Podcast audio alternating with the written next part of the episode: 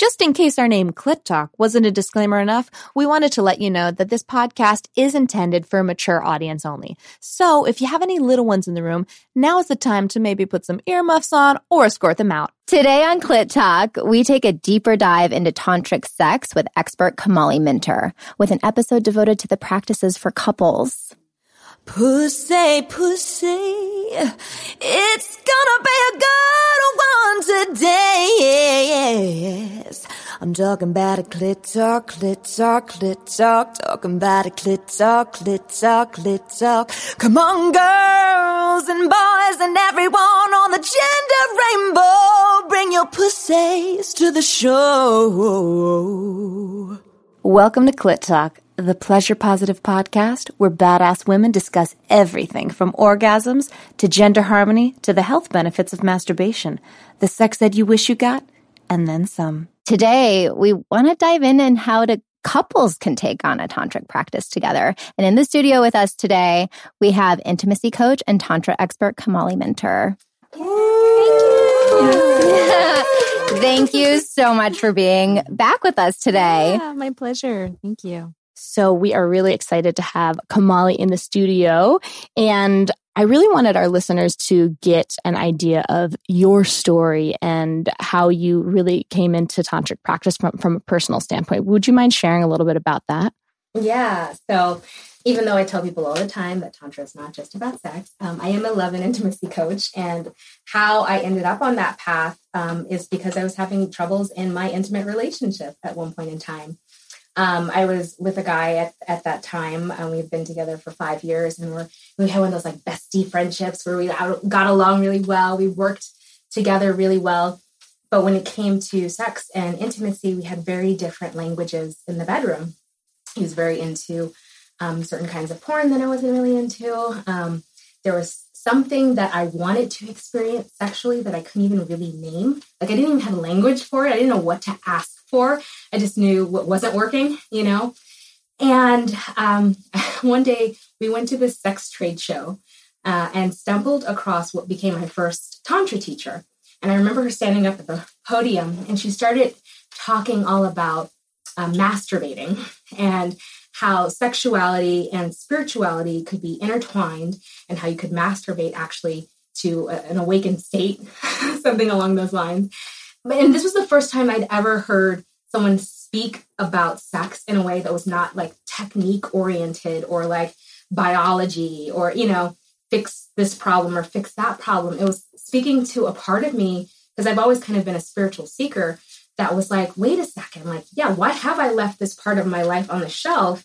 Why isn't it part of my personal development and, and growth and spiritual practices? So that got me hooked, and I started practicing um, on my own at first because, of course, my partner was like, I don't know, that's kind of weird. Um, which is why I tell women all the time, don't wait for your partner, like, just do it yourself. Because mm-hmm. um, I did. I did it on my own for a while um, at first. And then he jumped in and joined me in some private practice. And then we started doing workshops together.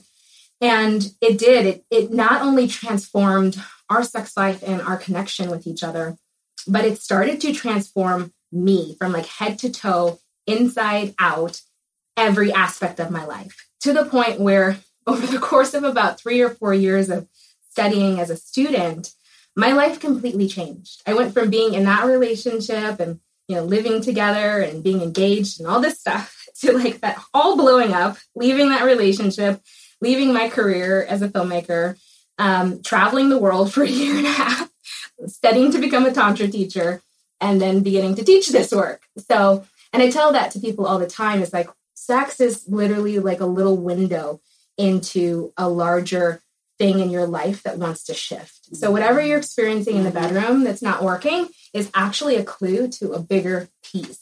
And if you start to address that in a real, sincere, devoted way, everything changes. Wow. Mm. Yes. Brilliant. So, Kamali, what are the benefits of two people practicing Tantra together? Mm. Well, I mean, and here's the interesting thing because any two people could practice Tantra together and end up having a more intimate connection, regardless of whether you're in an intimate relationship or not. That's the benefit of the practice. Um, but the benefit of an, a couple in a romantic or an intimate relationship practicing Tantra together, um, I would say has to do with one of the core philosophies of Tantra, which has to do with coming to acknowledge, um, revere the divine inside of the human that you're engaging with. And this is the thing that gets lost in romantic relationship real quick when um, when we start to get down to the day to day living of relationship.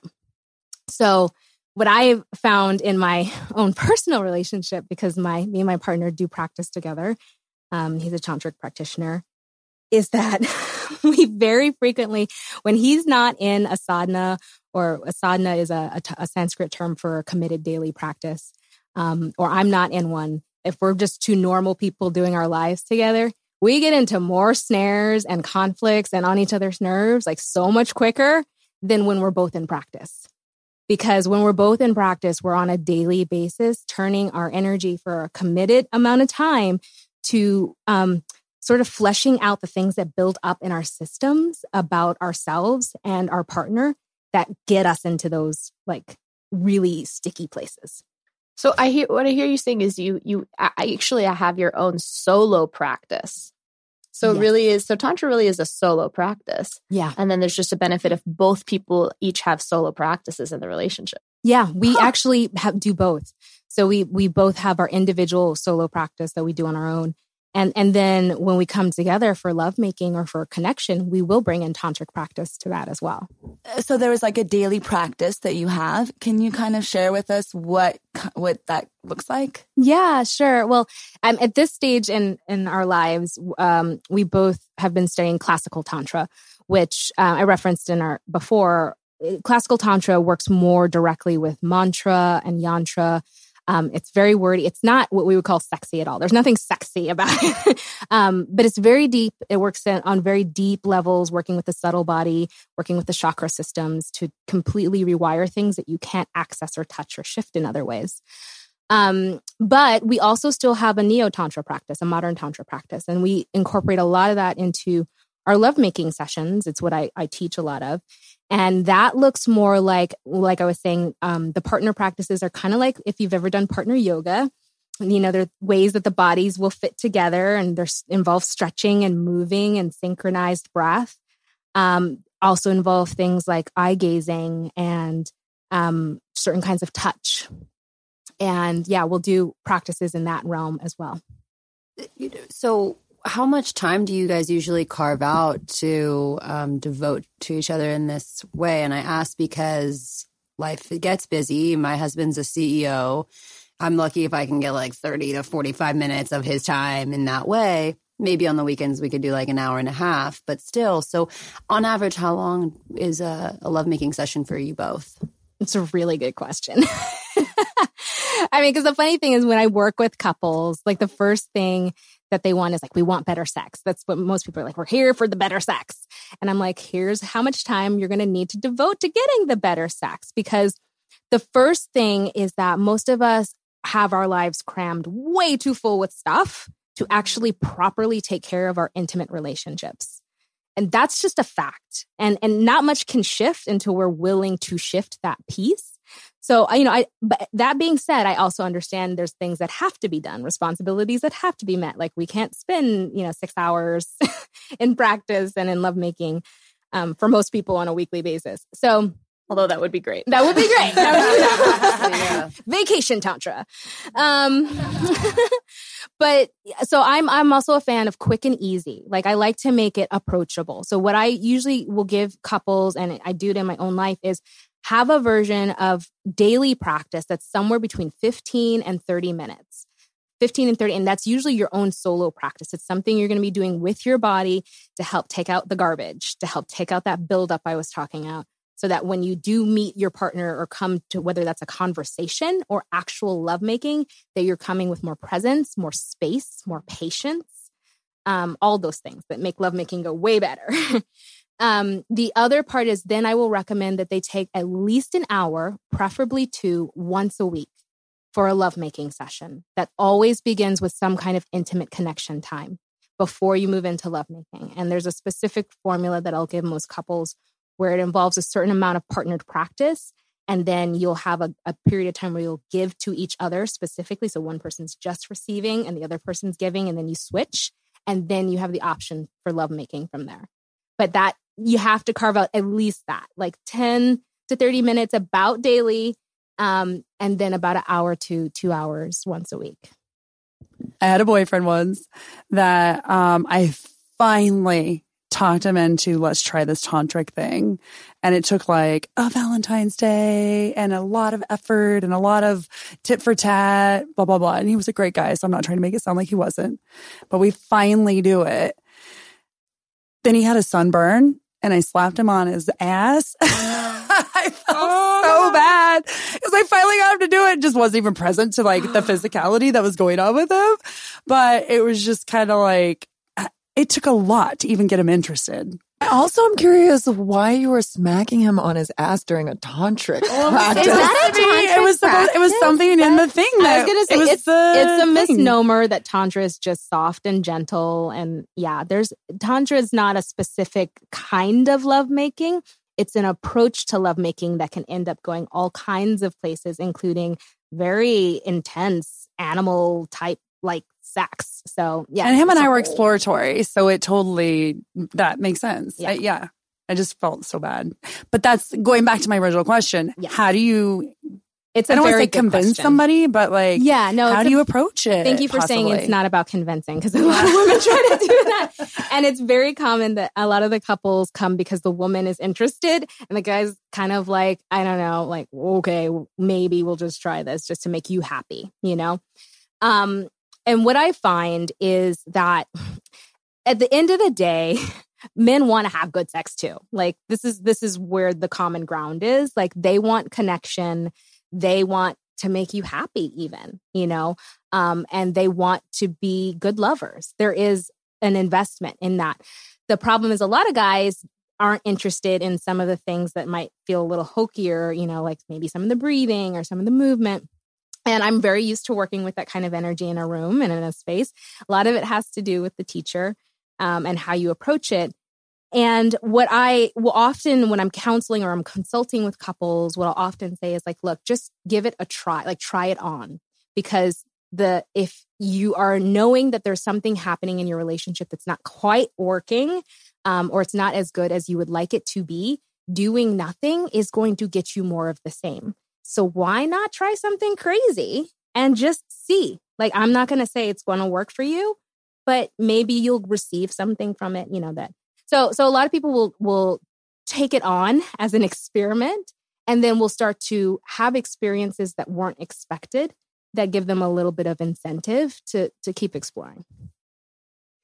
You know, it's interesting. Um, I have no background or knowledge and really haven't researched tantric at all, but I'm talking to a gentleman off of one of the dating apps right now who's very, very accomplished in his professional world. And he's taken the last maybe nine or 10 years to really do some self development. So he had explained to me that he had had a one on one lesson for about eight hours with a tantric expert and he's been practicing it. So I asked him today before our episode, you know, what do you love about tant- tantric practice? And what he said was, and this is in text, he says, the intimacy is off the charts, five exclamation points. And then he says, to say nothing of the multi orgasmic experience. Smiley face. Mic drop. Yeah, I mean, here's the thing is that I find um, a lot of men like what the world feels like for a lot of men moving through it is is like far from sexy. Like they're in their like go mode a lot of the time, accomplishing things, getting things done, handling business, you know? Woman becomes a reprieve from all of that. But it's a certain type of experience of woman that is a reprieve from all of that. And that is a woman who is receptive and a little softer and sensual and in her body and inviting. And most of us are also in man mode most of the day, getting shit done. Right. You know? So it's like we need a space, a, a time in our day where we can drop that man mode and we can become these inviting places that make it possible for our partners to be interested in those kinds of possible results. Yeah, absolutely. You know, when you were sharing earlier about how you and your husband bicker, but when you're in practice, you guys fight way less, or that sort of tension that can come up. Well, psh, psh, you're not even really mad at each other. It's just it's just energy being expressed outward. It made me think maybe um maybe me and my partner should only engage when we're doing tantra. like you you go to work, come home, let's do tantra. It's a much safer approach to things.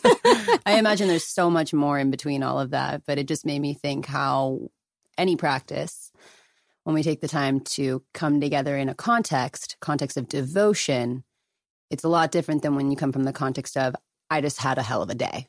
Yeah. So I really hear that as couples, we can actually create a context with our partner of devotion Yeah. and come from that.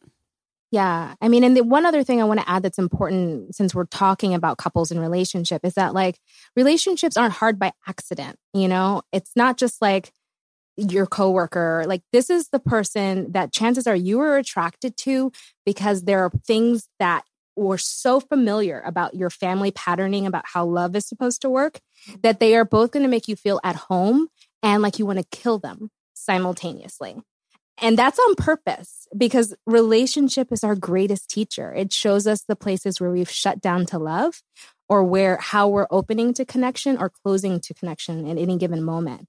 And so when we're having those un quote unquote unenlightened moments with our partners where they're driving us insane, like what we're really being asked to look at is what is that wound or what is that piece that they're kind of digging in at? And what do we need to give ourselves to start to address healing that part? So you can actually use tantric practices to heal old wounds in the heart, in the mind, and in the body. It's some of the best balm for that. And, and Mm. it's that's the the irony is that like a lot of people come for the sex, but they stay for the healing. Mhm. Because that's really the it's something that you can receive from tantra that is a little different than, you know, traditional sex education or sexological work. Um, there's healing that comes from that too, but so many of the layers of tantra start to address um, our the our emotional makeup, you know, and how we are relating to our emotions, and then how those relation those emotions are showing up in relationship with another person, because that's actually what's shutting us down to good sex or opening. Like the real foundation of intimacy is how we deal with our emotions. I heard you just say sexological work. What's that? sexological body work it's um it's an area of sex um sex education of um sexual services sexual healing sexual health um, where you can get certified to basically teach about how the body works how sex works and these different things and so some people are familiar with that in relationship to learning about sex So I know I'm I'm definitely enrolled in the the healing aspect of tantra. So I guess I have two questions. So for the women out there who are like, "Oh, my my partner is definitely not interested." Do you have any advice? And also what I'm thinking is does it make a difference in a relationship or for a person to just if one person is just having like a solo practice like can you as like the one half of your relationship take on a practice and would that make a difference for you and I guess all the relationships in your life. Yes, absolutely. I mean, it's a good question. And that is exactly what I would say is that um, as opposed to trying to force or push your partner, the best place to start is with yourself. I mean, I know it's hard because a lot of times I see this with myself and I see it with the women around me. It's so easy to look at your partner and go like, this needs to change this thing. If this thing right here would change, I would be so much different. However, the, the, what we actually have control over is the ability to shift things within ourselves. And I've not only experienced it in my own relationships, but watched it with clients where if a woman takes up a solo practice and starts to actually learn how to drop some of the guards and things she's been using to protect or defend herself in her relationship, because we do a lot of that, um, then she's bringing a different energy to her partner. And that changes everything. I mean, it won't fix everything overnight, but it can start to make some shifts that actually allow for lovemaking where it's not happening. It, it can allow for communication where it's not happening um, if we can show up differently. It's like a ripple effect. So, how do you recommend couples get started? Do they hire someone like you, like privately, or do we take a course? Are or, there books? Yeah. All the above. yeah. I mean, I work with couples both privately. Um, I haven't done a workshop for couples yet, but also one of my teachers, offers a lot of couples work. Um, Charu, who with Embody Tantra, is another re- good resource for that.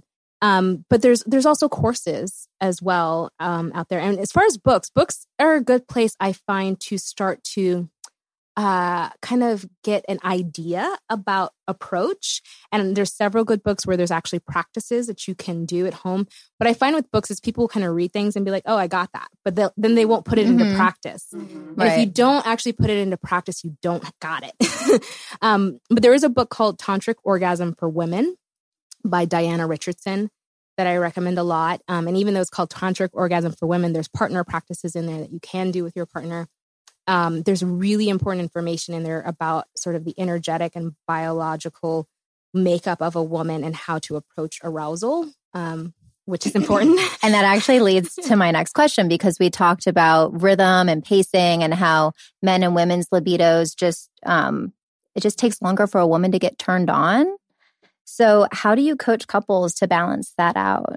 Yeah, I mean, one of the things um, that is important to begin to understand about our sexuality is that, you know, there are things that inhibit arousal and there are things that help arousal. And women tend to, on a whole, have more things that can clamp down our arousal. Um, than men, which is no, yeah. I mean, some of it just has to do with because we pick up amazing amounts of detail. So, like our environments are constantly talking to us. If a room is dirty, if there are funny smells, if there are dishes in the sink, if you have to put the kids to bed, if I mean, like the list goes on. And a lot of women will be like, yeah, I have sex to make him happy, but I'm really just doing my to do list the mm-hmm. whole time, you know? Um, and that's because what it takes for a woman to wind down out of that space, like I was talking about, like that go mode we we get into, um, she needs time to leave that space and and help often assistance leaving that space.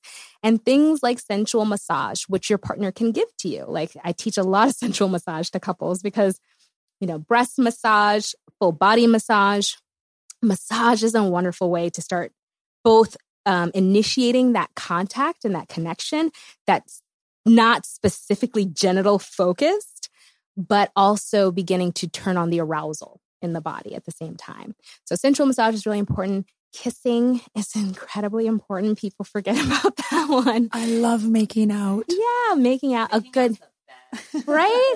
A good scalp massage, you know? Oh, yeah. Um, oh, yeah.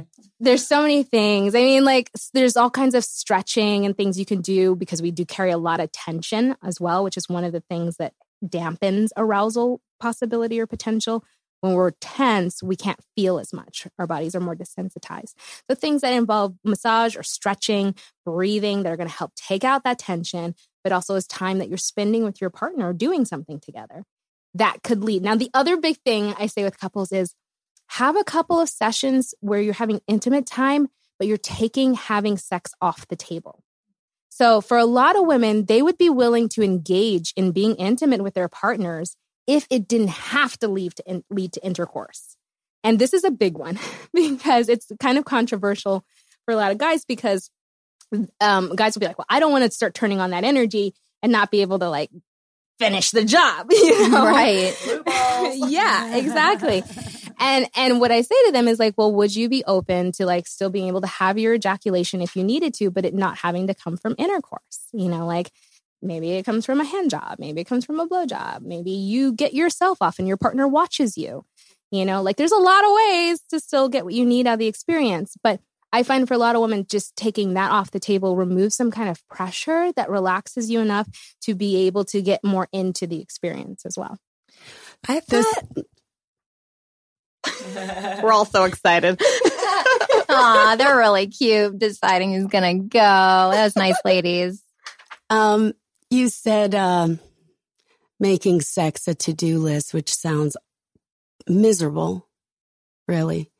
Well, I'm wondering if I do a tantric practice myself and I'm not in a couple's relationship, but I couple up with people and they may be a new lover.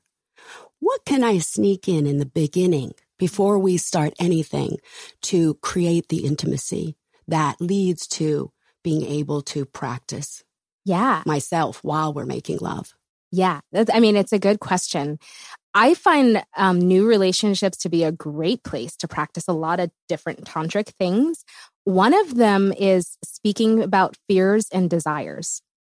And this is actually um, what I was going to give as part of the couples practice. Um, there's so much that we are afraid to talk about around our sexuality. And particularly in the beginning of a relationship, we tend to be on good behavior and a little bit shy about what we'll reveal to people because we just want to be received really well.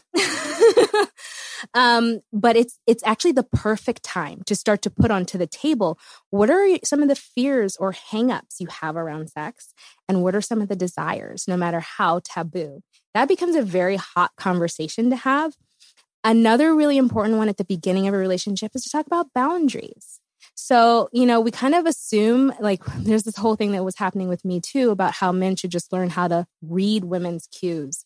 And I want to say, like, as great as that would be, you got to give that one up, ladies. I'm sorry. Like, we are wired differently sensorily. Like, that kind of nuance is not just, it's not on the map for most men.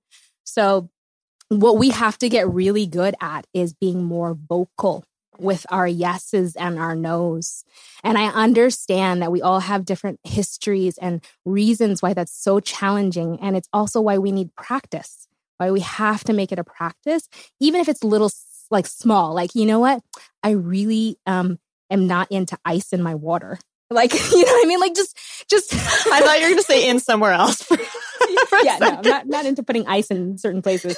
or, or, or like if in a sexual context, you know, it's like, I um, I really don't want you to put your hands down my pants, you know, until I, I say, okay, or ask, please ask permission before you put your hands down my pants. But what I like about what you're putting in is you start in other areas of life. Like you you might be uncomfortable asking the waiter for no water. Yes. And so then practice it there where yes. you're uncomfortable out in the real world and normal stuff to then be able to apply that to being uncomfortable and requesting things in the bedroom. Exactly. Because what I say is that sex is supercharged. So no, whatever like we feel discomfort in in any other part of our lives, it's going to be amplified in the bedroom. And so just bringing in these little practices are really helpful. I think I'm such a good communicator. That's how I kind of identify in my mind, you know, in the bedroom. And the other night, I was with someone and we were just sitting in his car and he put on hand sanitizer while we were sitting there talking to each other and I was like, that's weird. Um, and then shortly after that, he's going down on me while I'm in, I mean, the car was not set up for this, but somehow he made it happen. He was determined. And then he put his fingers inside me and I, I wasn't able to just say, I was so distracted by even if you put on that super dank Dr. Bronner's hand sanitizer, I, there could be dirt and all kinds of funk and whatever on your hands.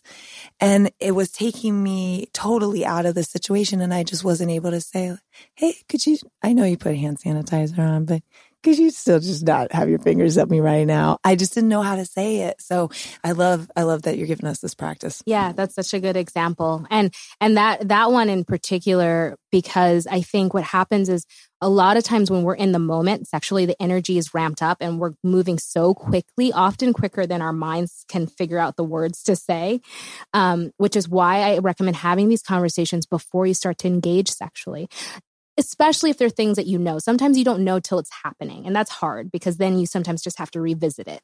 Um, but if there are things you know about yourself, like you don't really like to have your breasts touched, or you really need eye contact before anything else gets touched, or you know these little things, these are things we can give our partner that can really enhance an experience.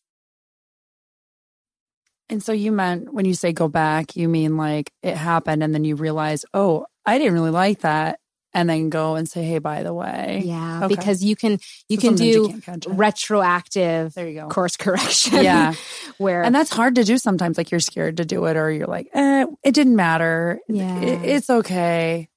Yeah, and that's the big takeaway about a lot of this. And even in the relationship is so special because it is these, it's a special container we create with another person where we practice things that might be unsafe to do anywhere else in life. Like if you can't do it with your partner, then, you know, where else can you do it? So it's, it's, a, it's important to actually start looking at where are those edges in your partnership where you're, where you can lean in a little bit to sharing a little bit more vulnerably to asking for something a little bit more daring because it's not even just good for your partner. It just becomes a place where you can practice expressing those parts of yourself you may not get to express anywhere else in life. So, yeah. So, we could probably talk to you about this for so much longer. And what I want to leave our listeners with is an exercise that they can do with their partner.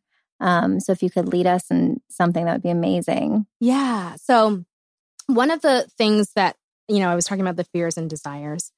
And one of the things I always recommend before you dive into any kind of practice, tantric practice as a, a partnership at all, is you connect with yourself. You always mm. connect with yourself first. So, like we did before earlier, that breath where you can close your eyes for a moment. You can sip your inhale in through your lips like you're sipping it through a straw down into your belly. And you can exhale with a ah, like you're fogging a window. And as you do this, sipping the breath in and down to the belly, exhaling with a ha, feel the sensation of the breath as it travels down through your body. And when you exhale, really let the tension of your day begin to go with a ha. This is especially important if there's buildup with your partner. So if you're holding on to some kind of resentment about them, something you haven't talked about yet, use your exhales to start letting it go the actual physical tension in your body, okay, around it. Then, when you are, you've spent a couple of moments, I would say at least two, breathing like this, you're going to slowly open your eyes, come to hopefully you're sitting across from your partner, is what I recommend, so that you're facing each other face to face. And you would breathe together first with your eyes closed. And then you're going to slowly open your eyes and make eye contact without saying anything for at least 30 seconds at least 30 seconds. The first instinct is probably going to be to laugh or to look away or something crazy. And and this might surprise you especially if you've been with someone for a while and you still are feeling a little shy. But this is because we're human and this is what happens. There are things we don't want to be seen. And it's very vulnerable when we start to make eye contact with silence because we get to feel what's actually in the space with each other. So that's where you start. And then from that place, I recommend you could go into that fears and desires practices where you have one person that's giving, who's going to be the first person to speak, and the other person that's the listener. And so the first person who's talking would basically feel into your body, feel into yourself. You want to try to stay out of your head. You want to stay connected to your breath during this process. And you would begin to share, I'm, I'm afraid of, and what I'm afraid of in sex is. What I'm afraid of in sex is that you expect me to climax and I can't. What I'm afraid of in sex is that you want me to go down on you, but I don't want to. What I'm afraid of in sex is that I'm supposed to look like a sexy vixen and I feel like an ugly heifer. so, whatever is true for you in that moment, you would speak your fears out into the space. This allows us to start to get rid of them because when they run in, as a loop inside of our head, they stay real speaking them into space begins to get rid of them. And then you would switch to, you would switch roles and your partner would give their fears. You become the listener, they get to tell you what they're afraid of in sex. Once you've done your fears, then you do the desires. And this can be even harder. You'd be surprised to really start to connect with what you desire. You know, what I desire in sex is for you to lay your body on top of me and breathe with me for a couple of minutes. Um, what I desire in sex is for you to enter me really slowly while making eye contact with me. Um, what I desire in sex is for you to whisper in my ear all the things you love about me. So, yeah. I love that.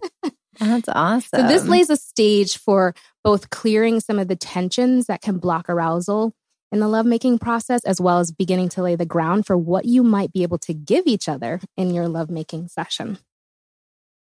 And I don't hear mentioning desires as now you have expectations to fulfill.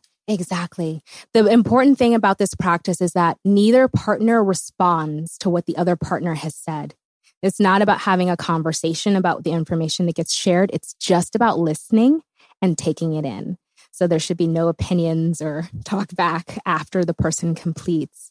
And um, and yeah, when you when we express the desires, it's with the understanding that no one is obligated to fulfill what's been said.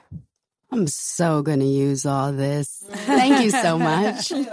yes. Thank you so much, Kamali, for Yeah. coming on again. Thank you for making a difference. I can honestly say in everyone's lives in this room and everyone listening, you gave us some incredible thought provoking things to think about and also some amazing exercises. As Tamiko said, I'm definitely going to be using them as well. Kamali is passionate about helping clients heal heartbreak, release body shame, and have more sensual, connected relationships. You can find her personal coaching or join her online women's sexuality program at www.spaceforlove.com and on Instagram at wearespaceforlove.com. And she also mentioned in our last episode, she has a fantastic newsletter that comes out. You can sign up for her newsletter at her website as well. Pussy. Pussy. See, Pussy. Pussy. Pussy. Pussy. Pussy. Pussy. Pussy.